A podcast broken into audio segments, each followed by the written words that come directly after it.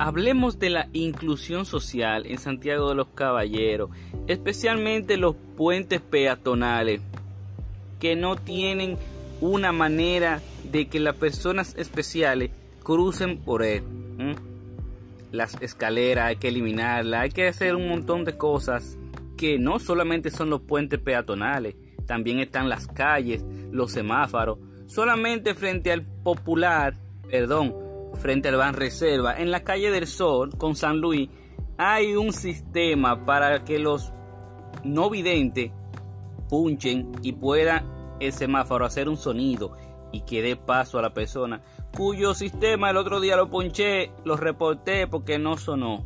Pero los proyectos que nos van a facilitar o nos van a adecuar la ciudad de la presidencia vienen muy ambiciosos, muy buenos, porque van a regular y arreglar nuestras calles. Bueno, las calles que ellos muestran, que sería la calle del Sol y la revalorización del centro histórico de Santiago. Maravilloso, me encantó.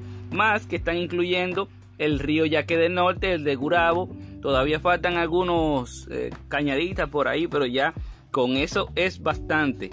Yo, yo me aguanto esos dos años, más los teleféricos, el tranvía. Oh, esto, va a hacer que Santiago arranque definitivamente en el turismo y lo que estamos apoyando ese turismo ecológico y sostenible, el turismo fit.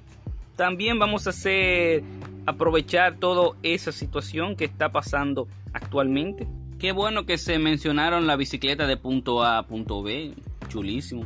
Eso deben de replicarlo en San José de las Matas, en todo el Cibao y todo República Dominicana. Mire que hacer turismo interno es un poco complicado. Y si usted tiene una manera fácil y gratuita, digo, no gratuita, pero de conocer la ciudad, usted tendría otro recurso para aprovechar el turismo interno o turismo fit, como le dicen.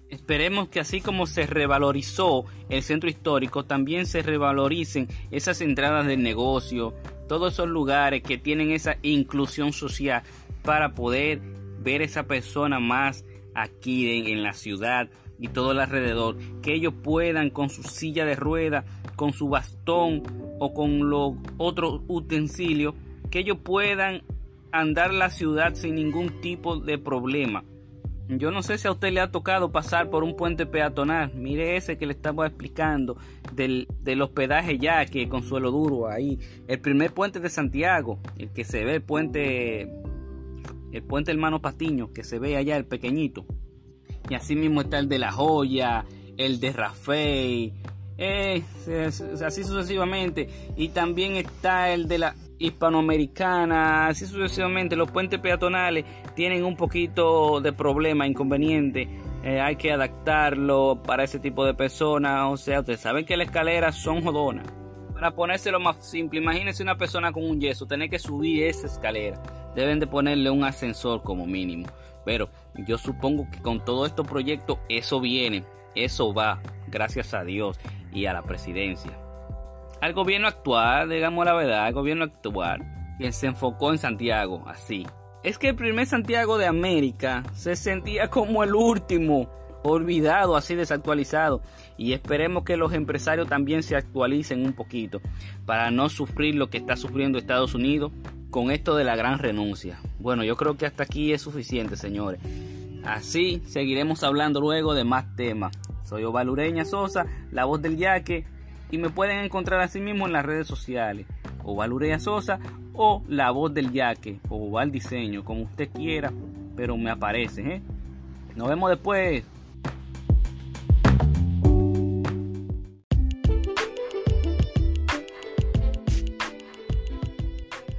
Ustedes conocen los canales de reguío